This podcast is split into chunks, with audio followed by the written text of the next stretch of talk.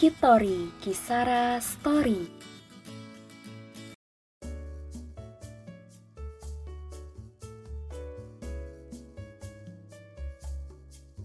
Halo sahabat Kisara, kembali lagi dalam Kitori Kisara Story. Senang sekali ya hari ini saya Cynthia Anggrini dapat kembali hadir di podcast Kitori di episode kelima. Nah, kalau sebelumnya kita udah bahas banyak terkait dengan isu-isu kesehatan pada remaja, kali ini kita akan bergeser sedikit ke isu pendidikan. Nah, karena itu hari ini tentunya Cynthia nggak sendiri ya sahabat Kisara. Hari ini Cynthia ditemani oleh seorang kakak cantik ya. Di depan Cynthia sudah hadir uh, seorang putri kampus Ajak Bali Duta Pendidikan tahun 2020. Sudah hadir di depan Cynthia ada Kak Luhayu. Halo Kak Luhayu. Hai Sinta. Oke. Uh, Kak Oh ya, saya juga buat sahabat Kisara. Oke, semoga uh, Kak Luhayu gimana nih kabarnya hari ini? Oh tentunya baik banget, sangat Oke, well luar biasa. ya, luar biasa untuk menghadiri podcast history ini. Dan tentunya senang sekali ya bisa bertemu dengan pada kesempatan kali ini. Oke, nah semoga sahabat Kisara di rumah juga selalu dalam keadaan sehat ya yang sedang uh, mendengarkan podcast kita di episode kelima ini. Nah, hari ini kita akan membahas terkait dengan topik kita yaitu remaja cerdas berkarakter dalam pendidikan di masa pandemi gitu. Tentunya uh, dengan kehadiran pandemi global COVID-19 ini sangat uh, berpengaruh ya terhadap kehidupan kita gitu tak terkecuali di bidang pendidikan. Nah, sekarang kita akan uh, bahas lebih lanjut apa sih pengaruh dari kehadiran pandemi ini terhadap uh, situasi dan kondisi pendidikan uh, di Bali pada khususnya gitu. Nah, kita mulai aja ya Kak Ulhayu. Ya, tentu kita Oke. harus ini ya, mendiskusikan ini dengan sangat. Oke, nah uh, berkaitan dengan topik kita nih, Kak Ulhayu kan remaja cerdas berkarakter dalam pendidikan di masa pandemi gitu. Mungkin kalau dari Cynthia sih ada dua kata yang bisa kita underline ya, ada cerdas, ada berkarakter gitu. Nah sebenarnya uh, mahasiswa lah kita sebutnya ya karena Iya. kampus kan ya gitu. Jadi uh, seorang mahasiswa yang cerdas itu seperti apa sih sebenarnya Kak Ulhayu? Terus juga remaja yang berkarakter itu yang gimana? Gitu. Oke ya, baik ya. Terima kasih ya Cynthia untuk kesempatannya di sini. Tentunya menurut aku pribadi dengan mahasiswa yang cerdas itu merupakan mahasiswa yang memiliki kesempurnaan dalam berpikir maupun uh, menyampaikan gagasan maupun idenya Hmm. dalam menyikapi persoalan yang ada. Bagaimana dia memiliki kematangan dalam berpikir, menyikapi berbagai persoalan yang nantinya akan dapat memberikan pengaruh yang positif pada kegiatannya seperti itu. Hmm. Karena dalam hal ini kecerdasan sangat berbeda dengan pintar. Hmm. Kalau pintar dalam pelajaran tapi cerdas bagaimana dapat mengaplikasikan kepintaran itu menjadi hal-hal yang bijak seperti itu. Di sisi lain terkait dengan karakter, remaja berkarakter. Tentunya kalau berbicara remaja pasti uh, pikiran kita ada pada masyarakat yang berusia 10 sampai 20-an, 20 tahun ya Mhm, remaja, iya, belasan lah intinya. Mhm. Nah itu bagaimana mereka dapat memiliki karakter yang baik, baik itu secara religius uh, dan juga sehat, baik itu sehat uh, mental, sehat emosional, sehat uh, sosial dan lain-lain seperti itu. Tentunya dengan hal tersebut dapat menjadi fondasi bagi remaja itu untuk apa namanya mengaplikasikan kecerdasannya. Karena kalau cerdas aja tanpa berkarakter ya sama aja bohong kan. Mhm, iya benar-benar benar. Oke. Eh, gini apalagi di masa remaja Mhm. kita yang setelah melewati masa remaja lah ya, Mhm. Hmm, tentunya masih berusaha mencari jati diri seperti itu Mhm. bagaimana kita eh, melewati hal-hal yang di luar ekspektasi kita jadi hal-hal yang baru jadi dengan karakter yang baik dan kecerdasan kita dapat mengkombinasikan kedua hal tersebut sehingga tetap berada di jalan yang positif dan benar seperti Oke, wah uh, sangat kompleks ya sahabat Kisara. Jadi tentunya sudah semakin tercerahkan gitu ya. Gimana sih sebenarnya mahasiswa yang cerdas dan juga berkarakter gitu. Jadi bukan hanya uh, cerdas dengan ilmu pengetahuan yang Iya. didapat ya dari perkuliahannya, tapi bagaimana bisa mengaplikasikan ilmu pengetahuan yang didapat. Tentunya untuk uh, menghadapi setiap permasalahan yang dialami ya. Nah, tadi menarik juga nih sahabat Isara membahas terkait dengan uh, remaja gitu ya. Iya. Ternyata bagi remaja uh, kayaknya penting banget nih topik kita untuk uh, dibahas, untuk dipahami gitu. Mungkin bisa uh, disampaikan kak, kenapa sih remaja itu penting untuk uh, mengetahui hal ini kak? Oh, baik, terima Hmm. kasih ya Cynthia. Nah, kenapa sih remaja perlu dan sangat harus ya paham dan mengaplikasikan topik ini, yaitu Hmm. bagaimana uh, menjadi remaja yang cerdas dan berkarakter. Hmm. Tentunya telah saya singgung sebelumnya terkait dengan uh, kita masih di masa mencari jati diri seperti itu, menggali informasi, menambah wawasan, menambah ilmu, menambah jaringan. Nah, dengan berbagai persoalan yang kita dapatkan, yang kita lewati, tentunya sangatlah penting bagi kita Mhm. untuk menjadi remaja yang memiliki kecerdasan dan memiliki karakter yang baik seperti itu.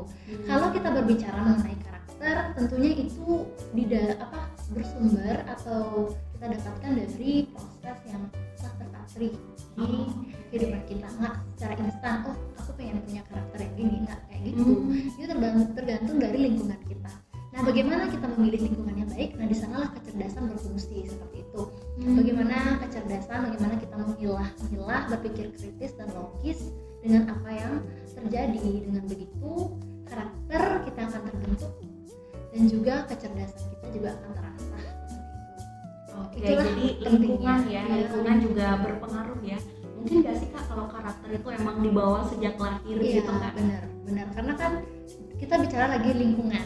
Eh, bagaimana ibu kita saat mengandung kita, makanannya apa, itu kan tentu akan berpengaruh Oke. terhadap uh, apa yang uh, terjadi pada kita seperti itu misalnya Mhm. seperti imun-imun kita, vitamin dan lain-lain yang kita dapatkan Mhm. di saat kita dalam kandungan Mhm. tentunya uh, akan berpengaruh pada karakter kita dibentuk juga oleh lingkungan setelah kita lahir interaksi kita ya tentunya sangatlah mungkin dan sangatlah itu hal yang pasti karakter Oke. bisa kita dapatkan dari kita lahir itu. Oke, jadi ada banyak faktor gitu Iya, ya yang benar. mempengaruhi.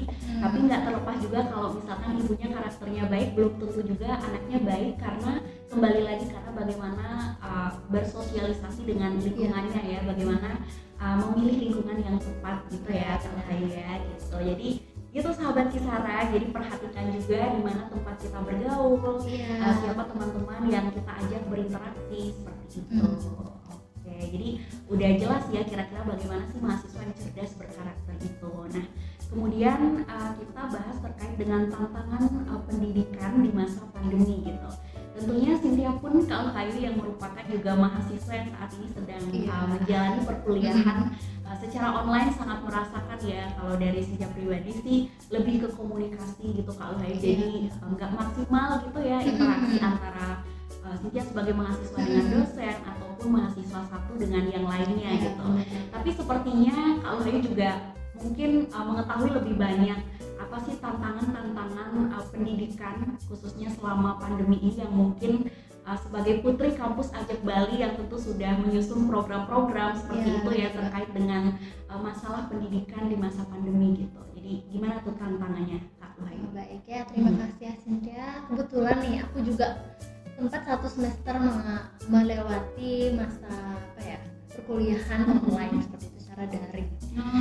Eh, jadi benar-benar sangat merasakan ya pada saat itu kan kita terbiasa untuk offline Hmm. dan akhirnya ada pandemi dan kita harus belajar menggunakan aplikasi oh iya iya. WebEx, Zoom dan lain-lain Mhm. untuk komunikasi di bidang mata pelajaran dan lain. Tentunya tantangannya sangat luar biasa baik dari internal kita sebagai mahasiswa atau pelajar Mhm. SD SMP juga online ya. Terus juga dari eksternal itu bagaimana pihak-pihak penyelenggara dan lain-lain. Tentu tantangannya sangat kompleks. Mhm. Kalau kita lihat dari tantangan internal kita sendiri, tentunya lebih ke bagaimana kita seperti yang kamu sampaikan berkomunikasi dan memahami materi pelajaran itu sendiri dan tentunya bersosialisasi juga menjadi tantangan ya karena sosialisasi kita kalau kita bicara mengenai pendidikan kita tidak hanya berbicara mengenai mencari ilmu mencari ilmu tapi juga mencari relasi dan eh, kecerdasan emosional lah intinya Hmm. karena orang yang sukses tidak hanya dari ilmu pengetahuan aja tapi 80% nya itu bersumber dari mentalitas dan kecerdasan emosionalnya bagaimana kita treat orang bagaimana kita merespon dan respect sama orang itu sangat berpengaruh pada kesuksesan kita Mhm. Itu tantangan yang benar-benar luar biasa bagi diri kita sendiri. Kalau misalnya kita bicara tantangan di pihak eksternal penyelenggara bagaimana kita lihat fakta saat ini di lapangan pemerintah sangat berusaha untuk tetap melaksanakan apa, pendidikan secara layak dan tentu juga dibarengi dengan eh, melawan COVID-19 itu sendiri. Bagaimana kita disarankan untuk menet- me- apa, melaksanakan atau menerapkan protokol kesehatan yang baik dan juga pemerintah bagaimana menerapkan regulasi, menerapkan peraturan dan lain-lain untuk kelancaran pendidikan seperti itu. Itu Mhm. tantangannya luar biasa sih menurutku. Mhm. Dan sekolahnya juga. Hmm, berarti dari individu kita yang Hmm. uh, menempuh pendidikan, kemudian pengajar juga hingga ke pemerintah juga Iya, gitu ya. Jadi tantangannya kompleks. segala aspek. Hmm, Oke, jadi menarik juga sih tadi di pendidikan ternyata juga ada kecerdasan emosional atau kecerdasan mental gitu. Tapi uh, jadi nggak hanya kesehatan aja yang secara fisik, psikis dan sosial ternyata pendidikan juga seperti Hmm. itu gitu Iya, ya. Jadi bagaimana kita menyerap ilmu pengetahuan dan itu di- eh, dipengaruhi juga oleh emosional kita. Misalnya kalau kita sedang belajar dan kita stres dan lain-lain kan itu mempengaruhi eh, bagaimana kita menyerap ilmu itu. Hmm, Oke, jadi untuk dapat uh, menjalankan Hmm. atau menempuh pendidikan dengan baik, tentu kesehatan juga penting ya di Iya, dalamnya. Kak Wahyu gitu. Baik Ya. uh, kesehatan secara fisik, juga mental ya Iya, tentunya. Oke, nah tadi kita berbicara tentang uh, remaja yang cerdas berkarakter. Hmm. Terus tantangan pendidikan di masa pandemi tentu dengan adanya tantangan ini akan mengubah sistem gitu ya. Kalau benar mengubah sistem pendidikan Hmm. kita di masa pandemi ini jadi dari offline ke online dan Hmm. juga sistem-sistem uh, lainnya gitu. Iya, Nah. Kak Wahyu, apakah uh, sistem pendidikan, apakah perubahan sistem pendidikan di masa pandemi ini uh, berpengaruh terhadap uh, bagaimana mahasiswa itu atau berpengaruh terhadap pembentukan karakter uh, mahasiswa itu? Oh, baik ya, terima kasih. Tentunya kalau kita bicara mengenai pengaruhnya terhadap karakter pasti berpengaruh karena karakter itu dipengaruhi oleh tidak hanya bidang pendidikan tapi bagaimana pribadi itu berinteraksi dengan lain-lainnya juga akan mempengaruhi karakternya. Kalau kita kaitkan dengan di, bid- di bidang pendidikan, di mana sekarang pendidikan yang apa ya masa-masa perubahan seperti itu, bagaimana masa beradaptasi, tentunya itu akan mempengaruhi karakter dari pribadi mahasiswa atau pelajar. Karena sebelumnya dia berinteraksi dengan baik dan lain-lain yang di sana mendapatkan ilmu dan evaluasi, tapi Mhm. karena sekarang di rumah tetap muka dengan laptop ya Iya. dan HP itu jadi karakternya juga akan sangat dipengaruhi yang Mhm. mungkin awalnya dia sangat extrovert karena apa berinteraksi ya secara langsung maksimal terus sekarang kita di apa ya dibatasi lah istilahnya dan lain-lain tentunya itu akan berpengaruh pada karakter kita seperti itu ya semoga harapan ke depannya sih biar pandemi ini bisa cepatlah selesai atau jinak lah intinya biar kita ya, iya jadi kan? kayak maksudnya kalau kita peliharaan. eh, kalau kita berharap dia hilang itu virus maksudnya apa ya susah gitu Iya, ya. susah gitu jadi Paling kalau bisa beradaptasi dengan Iya. situasi ini ya, Iya. Wahyu ya. Benar banget jadi kita juga dapat ber- berinteraksi maksudnya dengan normal yang nantinya akan berpengaruh pada pembentukan karakter dan kecerdasan kita seperti itu Oke oke oke. Jadi berpengaruh ya ternyata Hmm. uh, sahabat Kisara gitu Hmm. terhadap pembentukan karakter kita. Jadi kita mesti pandai-pandai untuk uh, bisa menyesuaikan diri, bisa beradaptasi tentunya terhadap situasi ini. Gitu. Nah, uh, Kak Wahyu ini sebagai duta pendidikan, Hmm. sebagai apa namanya putri kampus Ajak Bali gitu. Iya. Mungkin ada program-program yang saat ini sedang dijalani mungkin bisa disampaikan kepada sahabat Kisara mungkin ada yang melibatkan remaja di dalamnya. Iya. Nah, mungkin dengan mengetahui ini nantinya sahabat Kisara yang sedang mendengarkan ini bisa terlibat juga terhadap uh, implementasi dari program-program yang dilaksanakan gitu. Oke, baik ya untuk program-program sendiri eh, kita benar-benar sangat merencanakan agar program ini dapat terlaksana. Seperti itu baik secara online maupun secara offline. Seperti itu. Karena kalau kita berbicara mengenai offline pasti tidak jauh-jauh harus tetap mengindahkan yang namanya protokol kesehatan. Nah kalau untuk program-program sendiri ini uh, setiap bulannya atau setiap harinya kita benar-benar eh, ada program baik itu secara gerakan untuk memperingati sesuatu atau secara offline misalnya mendekatkan diri dengan Tuhan dan juga uh, apa ya menjalin hubungan yang baik misalnya kita masuk mengadakan bakti bakti sosial, atau uh, membersihkan pantai misalnya dan lain-lain itu ada program-programnya sih. Nanti kalau misalnya teman atau di follow akun IG PPK Ajak Bali Bali. yang di Instagram. Bisa dilihat di sana untuk program kerja kita. Intinya program kerja kita itu berusaha untuk uh, apa ya membantu pendidikan Bali seperti itu. Apalagi Hmm. sekarang pandemi. Jadi untuk pendidikan itu banyak sekali isu-isunya. Di sana kita belajar ya. Bisa nanti di follow akun IG-nya bisa diikuti juga eventnya. Kita juga sebelumnya sih udah ngadain apa ya aransemen lagu Nusantara. Oh, Uh, jadi biar maksudnya meningkatkan kreativitas dari gini ya remaja maupun mahasiswa di bidang musik seperti itu. Karena kita kan di rumah pasti gabut lah ya. Oke, oke. Uh, jadi kita harus benar-benar bisa lebih uh, produktif uh, gitu ya, kayak. produktif gitu. Jadi maksimalkan apa yang ada dan kita juga ada ngadain live IG session Oh, itu iya, ada iya. sesi-sesinya itu banyak sih kegiatannya Mhm. untuk lebih jelasnya go check Ah, langsung di follow Iya, akun IG IG-nya PPK Ajak Bali. mana kak di app PPK Ajak Bali ya. iya. Oke, Bisa jadi ya. untuk uh, sahabat Kisara yang penasaran gitu ya. Jadi apa aja sih program-program dari PPK Ajak Bali yang bisa diikuti mungkin ya. Jadi Hmm. untuk agar lebih produktif di Iya, masa pandemi ini gitu. Nah bisa langsung dikepoin nanti ya Hmm. Kak Bayu. Oke. Nah untuk uh, pelaksanaannya sendiri kembali ke tantangan sih Kak Bayu. Ada nggak sih tantangan untuk uh, melaksanakan program kerja di masa pandemi ini atau memang uh, dari awal sejak penyusunannya itu udah disesuaikan untuk bisa dilaksanakan selama pandemi ini? baik tentunya kalau bicara tantangan saat kita merencanakan pun juga ada tantangannya kayak gitu. Eh, karena kita eh, memikirkan bagaimana terus untuk eh, kegiatannya itu juga kita kombinasikan sih. Ada yang kegiatan memang kita pure online ada yang kegiatan yang memang pure offline gitu. Misalnya seperti kegiatan teater itu kita memang bagaimana karena kalau kita bicara mengenai karakter itu kan ada yang namanya karakter yang religius seperti itu. Jadi kita juga dalam internal Mhm. eh, berusaha untuk tetap pada eh, arah yang baik seperti itu. Karena dengan pikiran yang baik hal-hal pun eh, hal yang kita lakukan juga baik seperti itu. Jadi itu offline kita benar-benar planningkan biar tetap sesuai dengan apa kondisi saat ini. Tentunya untuk tantangannya sendiri sih eh, kita apa ya benar-benar pikirkan di awal. Jadi kalau emang pas eksekusi itu berubah ya kita benar-benar tetap mengindahkan protokol dan lain-lain.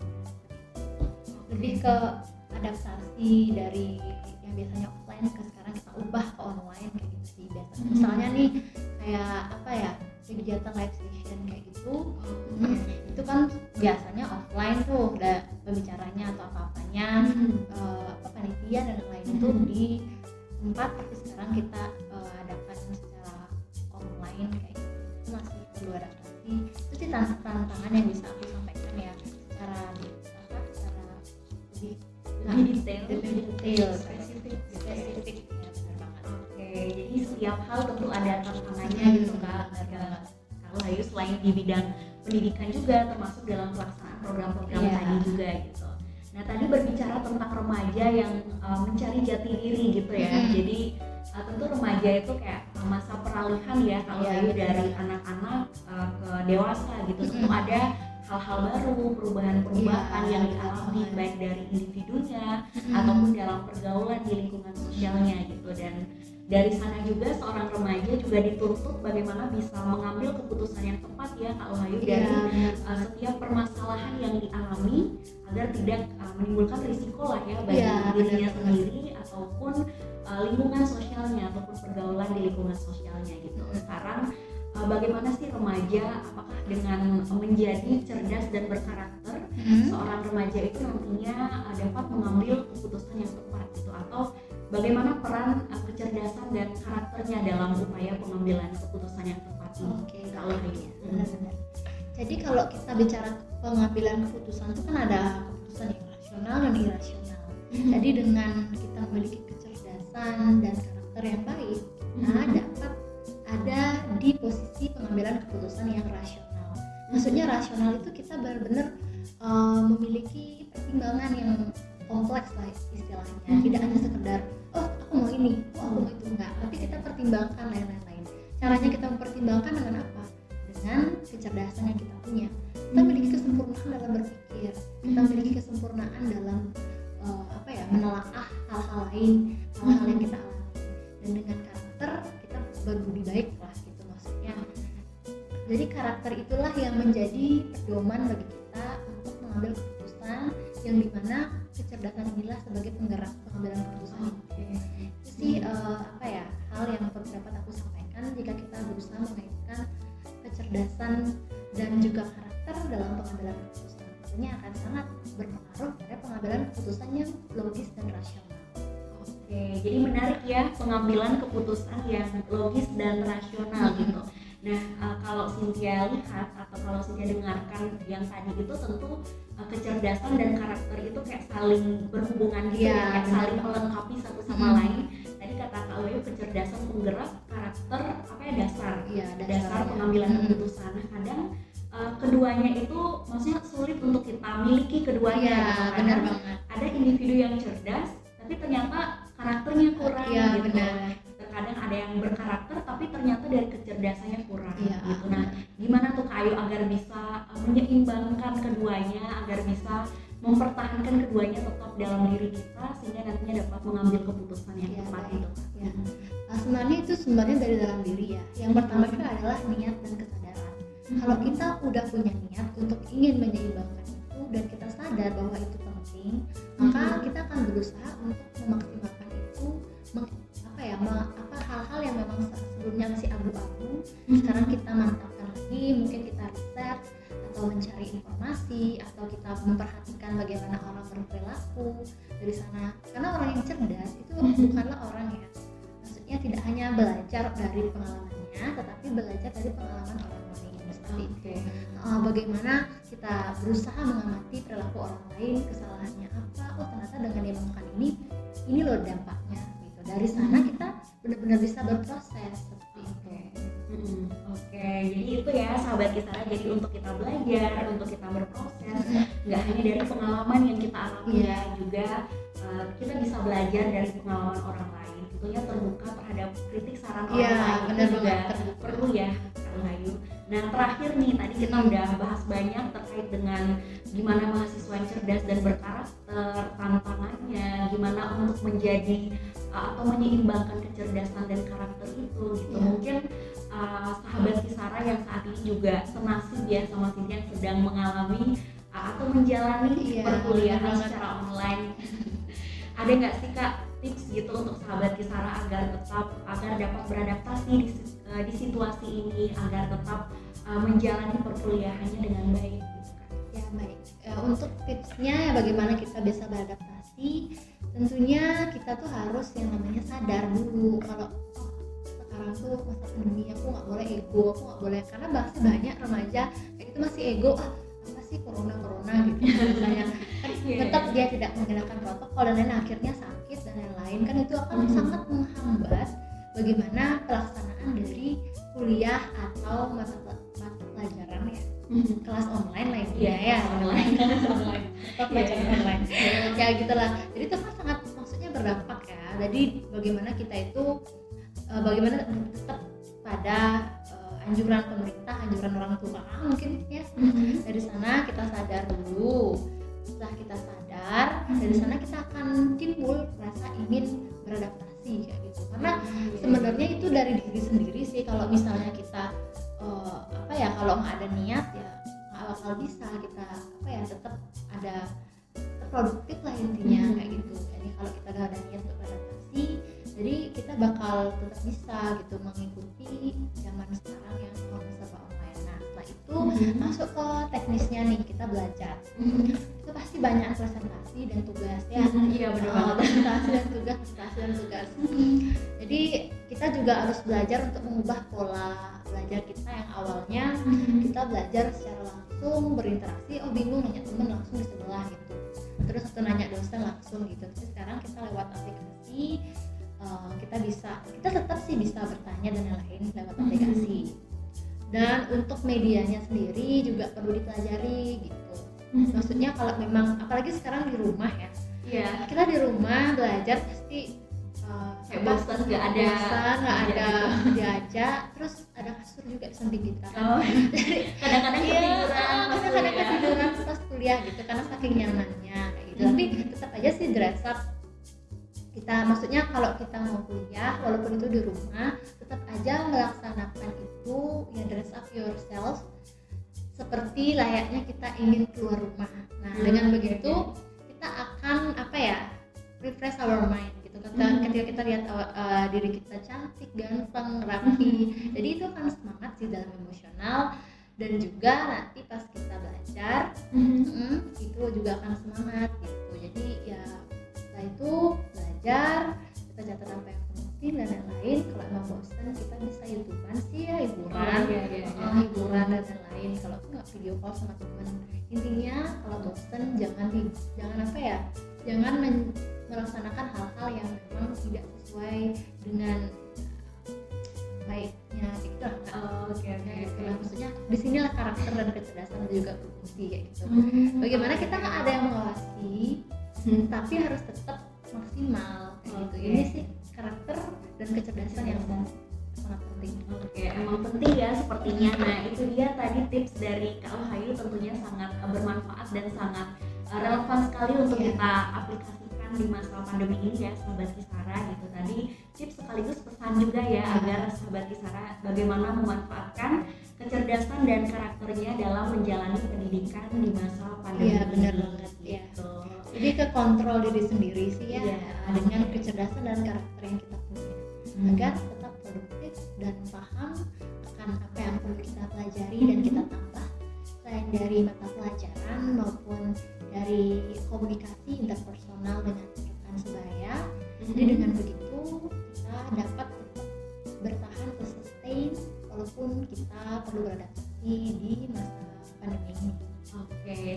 penting kontrol diri ya. Iya, kontrol, kontrol diri, diri. ya agar nggak kebablasan ya. Hmm. Ketiduran Iya. saat kuliah dan ya sebagainya. banyak, banyak kasusnya soalnya kasusnya. Oke, nggak terasa ya udah banyak yang kita Hmm. bahas Kak Uhayu. Jadi tentunya sahabat Kisara udah lebih teredukasi dan udah siap nih untuk melanjutkan Ya. aktivitasnya agar lebih produktif lagi ya di masa pandemi ini dan dapat uh, menjalani perkuliahan dengan baik ya tentunya. benar banget Oke, nah makasih Kak Uhayu hari ini udah berkenan hadir ya menjadi narasumber di podcastnya Kisara di Kitori yaitu Kisara Story. Tentunya ini akan uh, me- sangat apa namanya itu sangat mengedukasi gitu ya Iya, bukan hanya untuk uh, sahabat Kisara yang sedang uh, mendengarkan podcast ini, tetapi uh, dari Cynthia sendiri juga sangat teredukasi hari ini dengan kehadiran Kak Uhayu untuk uh, berbagi tips ya dengan kita gitu. Jadi sahabat Kisara Uh, demikian uh, perbincangan atau obrolan kita kali ini terkait dengan remaja cerdas dan berkarakter dalam pendidikan di masa pandemi. Jadi terima kasih sudah mendengarkan dan sampai jumpa. Terima kasih, sampai jumpa. Sampai ya di podcast Kisara berikutnya. Bye bye. bye, -bye.